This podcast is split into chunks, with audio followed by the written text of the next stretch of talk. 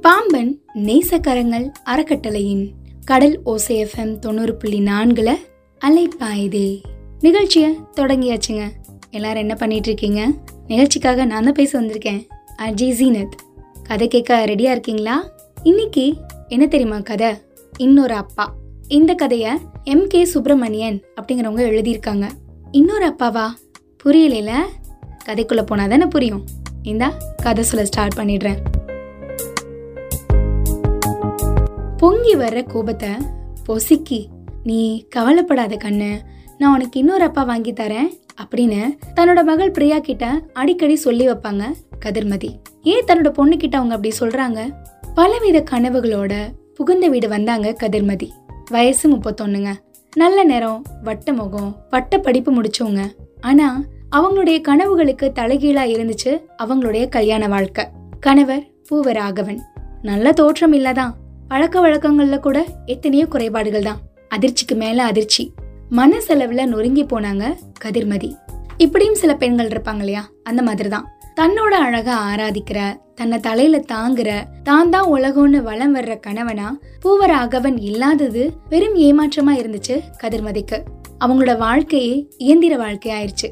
Daily சீக்கிரமா எந்திரிச்சு தன்னோட காலை அலுவல்களை முடிச்சுட்டு பாத்திர பண்டங்கள்லாம் விளக்கி வாசலை தெளிச்சு கோலம் போட்டு சாப்பாடு தயார் பண்ணி எல்லாருக்கும் பரிமாறுவாங்க. திரும்ப மதிய சாப்பாடு செஞ்சு மாமனார் மாமியாருக்கு பணிவிடை செய்வாங்க. அதுக்கப்புறமா துணியெல்லாம் துவைச்சு காய போட்டு மடிச்சு இஸ்திரி போடுவாங்க. சாயங்காலம் காஃபி கலந்து எல்லாருக்கும் கொடுப்பாங்க.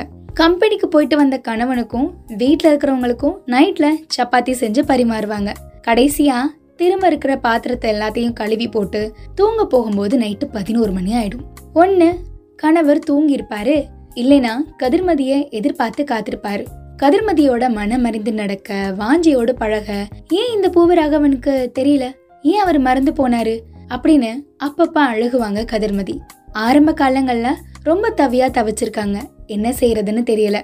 பிறந்த வீட்டுக்கே போயிடலாமான்னு நினைக்கும் போது போதாத காலம் அங்கேயும் அவஸ்தையான வாழ்க்கை சூழல் வரிசையா மூணு பொண்ணுங்களை பெற்று வளர்த்து ஆளாக்கி முடிஞ்ச வர படிக்க வச்சு நகை நட்டு போட்டு கட்டி கொடுத்து ஓஞ்சு போய் இருக்கிறவங்கள எப்படி மறுபடியும் சங்கடப்படுத்துறது?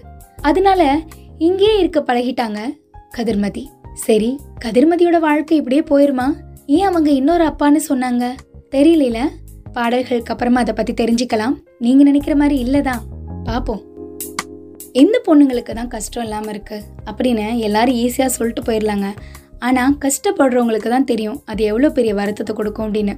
தன்னோட மனசுல பல கனவுகளோட ஒரு வீட்டுக்குள்ள நம்ம அடி எடுத்து வைக்கும்போது நம்மளுடைய கனவுகள் எல்லாமே தலைகீழா போகும்போது அங்க கஷ்டம் வரதான் செய்யும். ஆமா தானே?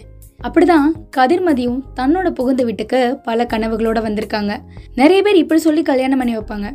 பொண்ணை நாங்க நல்லா படிக்க வைக்கிறோங்க. பொண்ணு படிச்சிருக்காங்களா?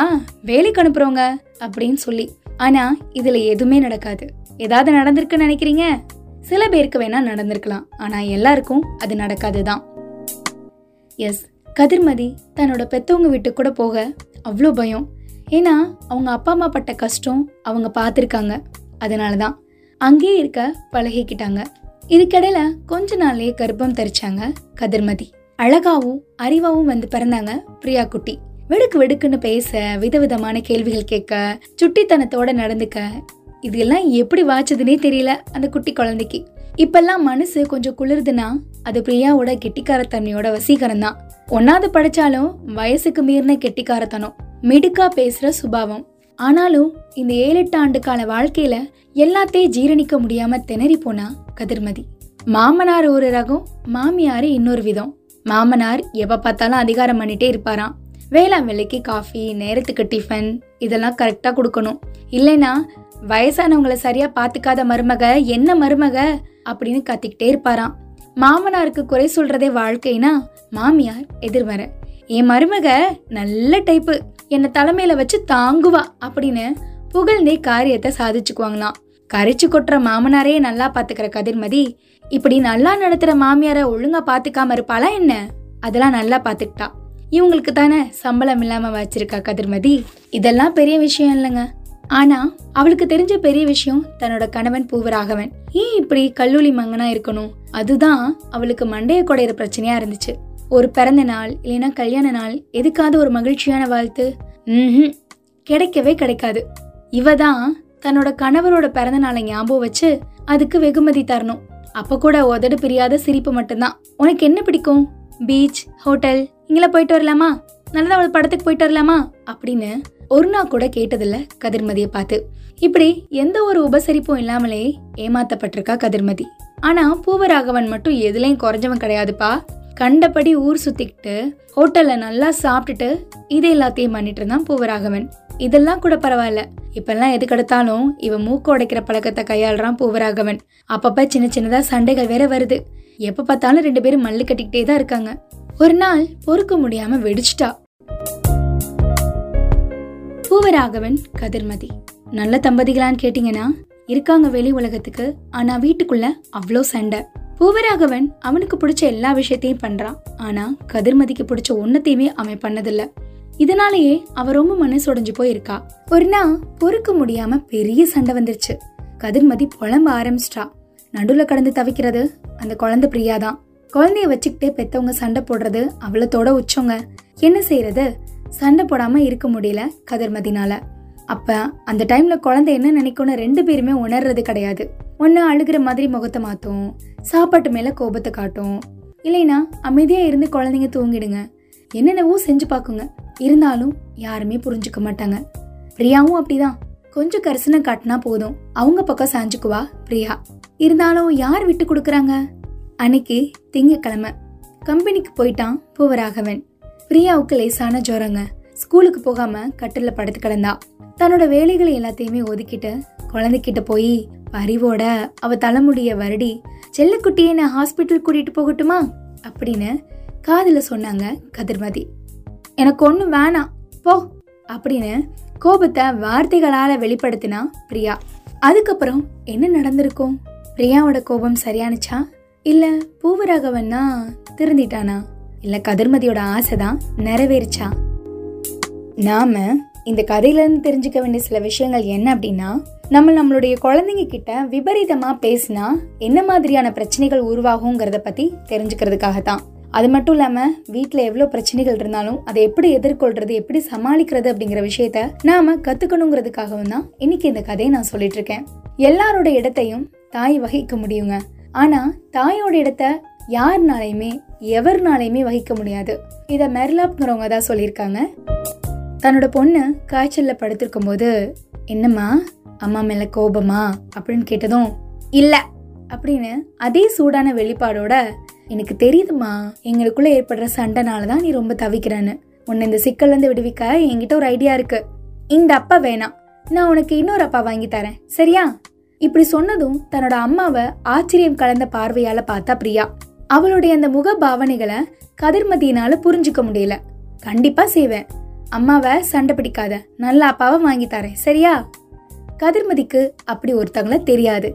அப்படிப்பட்ட பண்பாட்டிலையும் அவ வளரல. குழந்தைய தேத்துறதுக்கு அவளுக்கு வேற வழி தெரியல.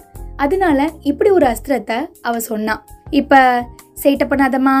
இந்த இது வேணாம். அம்மா உனக்கு வேற வாங்கி தரேன் சரியா? அப்படின்னு சொல்லுவோம் இல்லையா?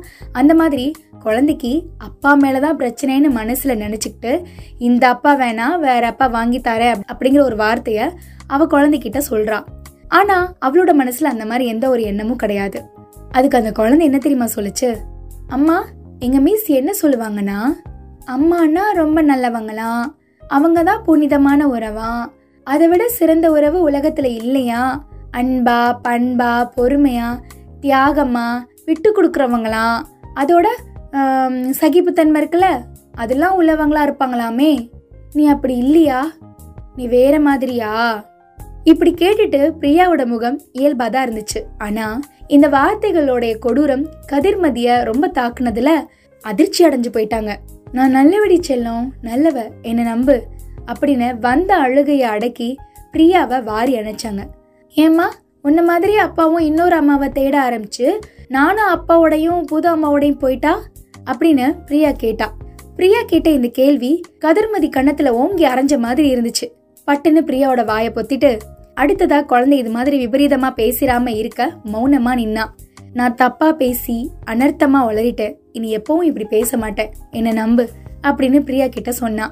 இனி எந்த காலத்திலையும் இது மாதிரி விபரீதமா பேசக்கூடாதுன்னு மனசுக்குள்ள தீர்மானிச்சுக்கிட்டு பிரியாவை தூக்கி அணைச்சுக்கிட்டா கதிர்மதி.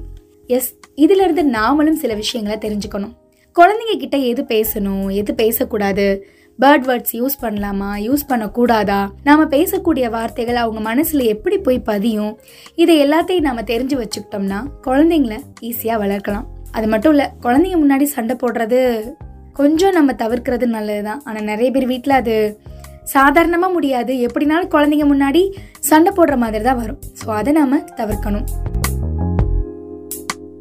ஸோ இன்னைக்கு நம்மளோட இந்த கதை நம்மளுக்கு சில படிப்பினைகளை கற்றுக் கொடுத்துருக்கோம் அப்படின்னு நினைக்கிறேன்.